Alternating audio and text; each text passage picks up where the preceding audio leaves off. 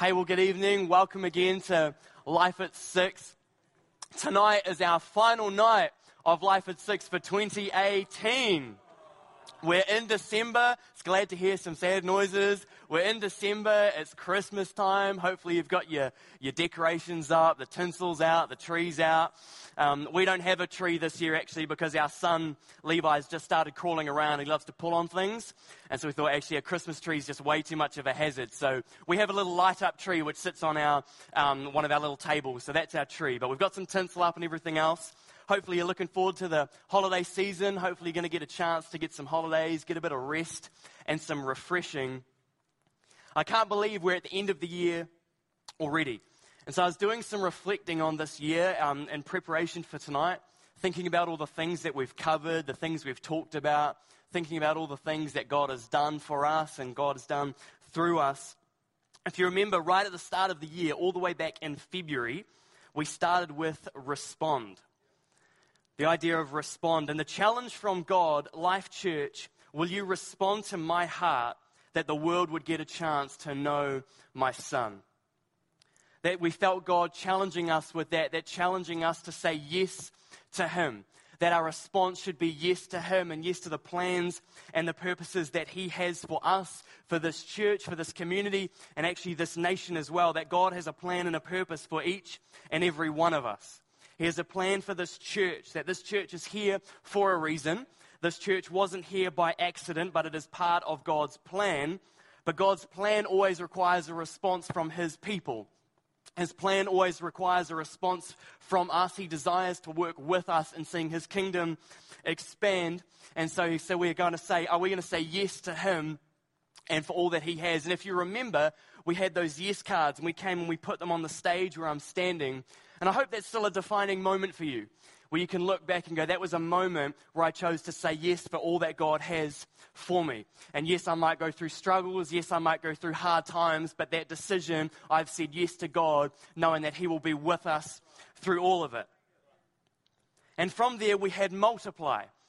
We went into our multiplication series. This was our vision leading into our Thanksgiving faith offering this year with a real sense that as part of our response to God, as part of saying yes to Him, that He was calling us to multiplication, calling us to see more and more people come to know the reality of who Jesus is. And so, what did multiplication look like for us as a church? What did it look like for you in your personal life? Because we know that God's plan is for never to, for things to never to stay as they are. God never leaves us as we are. He takes us and He transforms us, brings us on a journey. And so we know that He has more for us. He's wanting more and more people to come to the knowledge of who Jesus is. And in fact, God is desiring a big church. God's desire is for a big church, capital C church, from more and more people. It has to be growing, it has to be expanding, it has to be multiplying. Because if it's not multiplying, then it's just staying the same. And if it's just staying the same, then it's dying. If it's not multiplying, then it's staying the same. And if it's staying the same, then it is dying. I love the way our founding pastor, Paul Bennett, puts it. I was having a conversation with him a few months ago, and he said this phrase which really has stuck with me. And he said, The church is only ever one generation away from going extinct. The church is only ever one generation away from going extinct. It only takes one generation to not capture the heart of what God is doing, to not get set on fire for the Great Commission, and the church is going to die. So it has to be expanding. It has to be multiplying because otherwise it's just slowly dying out and we're in big trouble. And I've said this before, but I'll say it again. It's not that it's about numbers, that we want this big church with lots of people in it, but it's about names. It's about people coming to know the reality of who Jesus is. So it's not about numbers, it's about names. But God wants an ever increasing number of names. He wants an ever increasing number of names. And from that, we had our Thanksgiving faith offering, which was just mind blowing. And it was an incredible time, and uh, just a huge thank you again to everyone's generosity and faithfulness in that, knowing what we're going to be able to unlock for the future and the vision that we've got in our hearts. And from there, we did a four part series on the gospel. We looked at God's design, man's fall, Christ's cross and our restoration, the process that God takes humanity through. And at the end of that, we launched our Pathway book a gift from us to the, to the church, a discipleship resource for you to take and to partner with people and um, give to your friends and your family and anyone who's interested in that. And I know that that's been a great blessing to many people already. And right after that, we launched our Selwyn campus. We literally multiplied. We became one church in two locations. And as Carl put it, we entered into a new era. You know, we've never been this way before, but things have changed and are not going to go back to the way they are. This is a new era, a new way of doing things, but it comes with a new momentum that won't end. God has new things in store for us. And so then over the last few months, we've looked at the books of James and Daniel and what they've had to say to us. And in amongst all this, we've had some wonderful guest speakers come and speak to us and minister to us. But all of that brings us to our final night tonight, December 2nd, and this is what we've covered for the last 11 months or so since February. And it's been so good and so encouraging to watch God move and encounter people over this last year. See the things that He's doing, see the things that He's unlocking in people, and seeing Him encounter everyone. And so, as I reflected on this year and I looked at what God is doing and what He will continue to do, I see the things He's done in my life, the things He's brought me through, the blessings He's given me, the only response I can justifiably have is to be thankful. The only response I can have is to be thankful. The only thing I can do is be thankful. And in fact, it brings it full circle to the start of the year. At the beginning of the year, my response to God was yes. But at the end of the year, my response to God is thankfulness. Because thankfulness is actually what will keep me saying yes to God. I was able to say yes to God because I could look back and I could see His faithfulness and I could be thankful for the things He's done. And so I know I can continue saying yes to God in the future because I can see His faithfulness and I can be thankful for the things that He has done. Because as great as this year has been, as fantastic as it has been, there have also been challenges. There have also been hard times. It hasn't always been easy. And to be perfectly honest, I would say this last month of November was personally one of the hardest months of the year for me.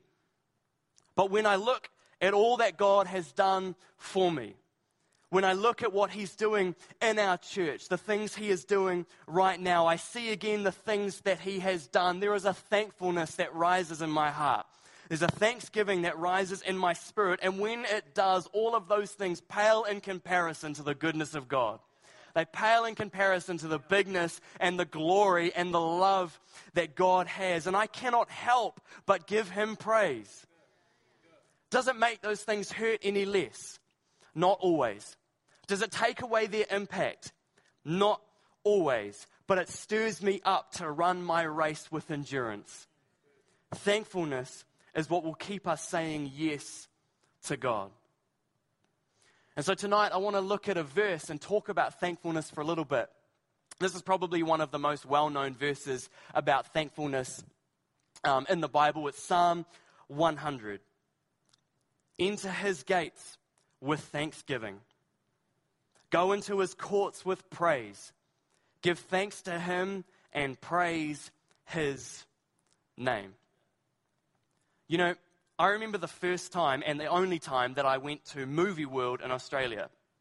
We were going on a holiday with my brothers and my dad, and this was my first time going to a theme park. It was my first time going to another country. It was my first time on an aeroplane. I was about 10 years old or so. And so this was a really exciting trip. We were going away.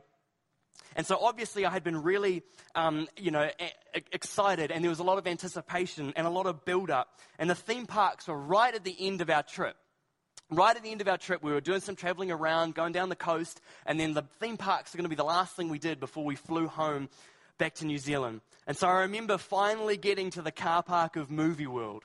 You know, and getting at and looking at it and seeing it in all its glory, you know, and seeing the music and the sounds and the colors everywhere. There was costumes and the, you can see the roller coaster tracks sticking out of the hills and the walls and such and walking through the entranceway, getting my ticket and walking through the entrance into it and just seeing it there.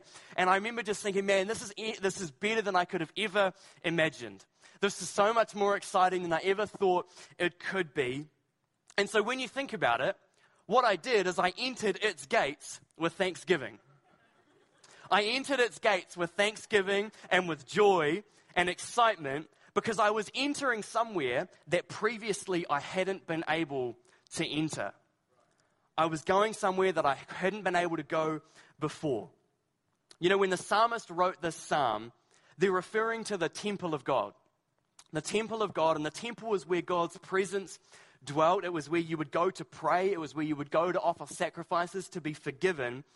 And so you would walk through these gates and into these courts. And the further on you got, the closer to God you got. There was the Holy of Holies in the middle. And so the closer you got in, the closer you got to God. But right, the innermost court where God's presence was there was only restricted to certain people based on a whole variety of categories. Not everyone could get to it.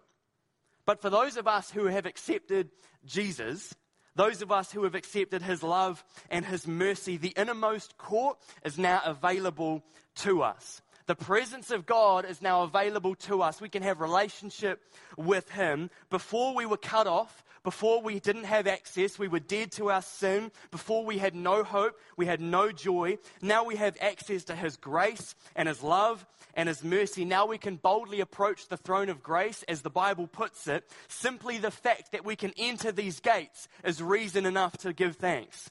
It's reason enough to be thankful. And that is what the psalmist is saying. Give thanks that we can even enter these gates. Go into his courts with praise because before we were cut off, but now we are no longer. There was something we didn't have access to, but now we do. And you notice he doesn't even give us an option. It's not get into his gates and then start giving thanks. It's not get in his gates and I'll just wait until I start feeling a bit better. I'll wait until I start feeling the presence of God. No, it's as you're approaching these gates, I'm entering with thanksgiving. Right from the start, I'm getting excited. Right from the beginning, I am giving thanks. I'm seeing the things that God has for me. I'm approaching these gates. I'm seeing the plans and the purposes that He has for me. I'm seeing the hope that He has for me, the joy He has for me, and I'm entering His gates with thanksgiving. The doors are open. There are no barriers no exclusions, no disqualifications. We can come to Him freely, knowing there's nothing further that needs doing. I know I am made clean. I am made holy. I am made right, regardless of the mistakes that I might make in the future. I am still chosen. I am still loved. I'm still appointed and placed here for a reason. I am able to have a relationship with God who made me. And so I will enter His gates with thanksgiving. I will go into His courts with praise. But I'll be honest, that often is a lot easier said than done. A lot of the time, I don't really feel like praising. Often, I don't really feel like being thankful. I'm not really in the mood to give thanks to God. I know for my life, I've noticed that the enemy is always trying to get me to focus on the areas of lack in my life always getting me to focus on the things that I don't have, the money that I don't have, the sleep that I didn't get, the time that I don't have, the people that might be frustrating me, the situations that haven't gone as well as I would like. A lot of the times I don't feel like giving thanks to Him. A lot of times, even on a Sunday, coming in and I'm going, actually, I've had a rubbish week or I've had a rubbish morning, coming in and singing songs and getting excited in those fast few songs is really the last thing I feel like doing. There have been plenty of times where that has happened.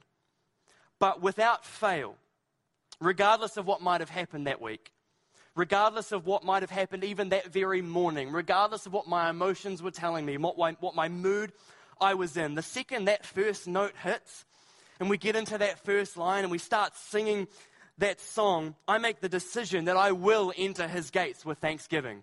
I will go into his courts with praise, and I will not allow the enemy to dictate my worship.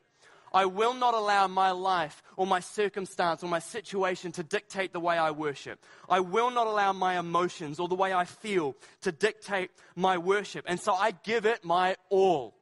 And without fail, those things that were troubling me, they start to become a little less bothering. Those things that I was frustrated about, suddenly become a little less taxing. My negative emotions start to be replaced with thanksgiving and with joy and with peace. The people I might be frustrated with, I start to be able to love again. Thanksgiving and praise change our perspective, they lift our emotions. And if you talk to any of the staff about me in worship, you'll probably hear them complain that I take up half the front row with my wingspan um, because God has graciously given me the gift of long arms and I like to use them in worship. In fact, Jeremiah and Julia started calling me the albatross for a while, um, going, he's about to take off, you know. Um, but I can't help it. There's something within me that just can't stay still. I can't help it. It's an expression of thanksgiving. I want to worship God with everything that I have, with all that is in within me. But it also forces me into it. Because our body language and our actions can have a significant impact on the way we feel. They can have a significant impact on our mood. The next time you're really angry, try smiling for five minutes straight. Or the next time you have to have a conversation with someone that you really don't want to, try talk to them with a smile on your face the whole time. Because it's really hard to stay angry when you're holding a smile on your face. It changes the way you feel. And so I make myself worship with my body I make myself lift my hands. I make myself groove to the beat. I make myself get into it, not because it's what I have to do or it's what Christians do in worship or that it's what the Bible tells me to do. I do it because my body is far easier to control than my emotions. My body is far easier to control than the way I feel. And so if I want to praise God, I'm going to start with my body. I want to praise God. I'm going, all right, body, you're going to praise God first, knowing that my emotions will follow. I'm going to put my body into a posture of worship, a posture where I want to encounter God, and I'm going to do that and let my emotions follow. Because I know if I can get up and if I can get excited about an All Blacks game, if I can get excited about the Crusaders scoring a try, if I'm in a stadium or even at home, I know I'm on my feet. I'm excited. I'm yelling at the TV. My hands are up. I'm getting excited and passionate. And so, if I can do that for them, then I know I need to do it for the King of Kings and the Lord of Lords, the God who's taken my life and transformed it, given me a direction and a plan and a purpose. If I can get excited about the All Blacks, I can get excited about the King of Kings and God. And we have this culture in New Zealand, this Kiwi culture, where we're stoic and we're staunch and we don't show emotion.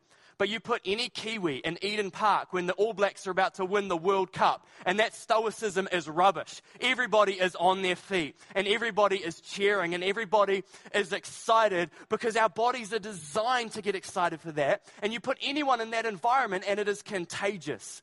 You could be the most reserved person ever, but when the whole 20,000 are on their feet and getting excited, even the most reserved person saying, Oh, this is exciting. Something is going on here. And they draw it into it. And that's what worship should feel like because our God deserves so much more than the All Blacks or the Crusaders. And it needs to be contagious so that when anyone walks through those doors, anyone who comes here, regardless of what emotions they're feeling, what their week might have been, the morning they might have had, that they can walk into this place and go, there is something alive here. There is something real here. I've heard stories in the media that the church is dying, but I'm walking here and going, no, there's something alive in this place. These people are passionate about something. These people are excited about something. I want to know what it it is because it's contagious and they get drawn to it. And please hear my heart. I'm not saying that this is the one way we have to worship, that this is the, this is the particular way we've, way we've got to do it. That's not what I'm saying. All I'm saying is that our bodies are much more easy to control than our emotions. And our body language should reflect the posture of our heart. And so, without fail, when I worship, my attention gets lifted off what I'm currently going through and back onto the goodness and the glory of God. My mood changes, my perspective changes. Does it take those things away? Does it stop those things hurting? No, not always. But it stirs me on to keep saying yes to God and all that He has for me. So, whatever you're facing right now, whatever you're battling with in your life, whatever is weighing on your mind, can I encourage you to enter his gates with thanksgiving and go into his courts with praise? If you're discouraged with your current situation, or you're looking at the world and you're confused about things and you don't quite know, give thanks that God is in control. He is in control. If you're lonely or disheartened, give thanks because Jesus knows exactly what that feels like. Jesus was betrayed by his best friends and left alone in his time of need. He knows how you feel, and you are not alone. You have a God who knows you by name and he sees you and he has a plan for you. If you're struggling financially, give thanks for what God has already provided and give thanks that he is faithful. We all have a reason to be thankful. We can all respond with thanksgiving. The fact that we can enter his gates is reason to praise. And so the band is going to return. We're not going to have a panel tonight. But the band is going to return and we're going to sing another song. And so, can I ask that we take this next moment to give thanks for what God has done in our lives? As we sing this song, can I encourage you to look back over this year and find the things you can go, Lord, I'm thankful for that. Thank you that you came through for me here. Thank you that you provided for me here. Thank you for this situation. Thank you, thankful for this friend, whatever it might be. Find the things that you can give thanks to Him. So as we end this year, as we end this year at Life at Six, we can go on to this next period going, I'm saying yes to Him because I've seen the faithfulness and I can give thanks for it. And so as we go into this next song, let's enter His gates with thanksgiving. Let's go into His courts with praise. Why don't we stand? and let's sing together. Thanks, team.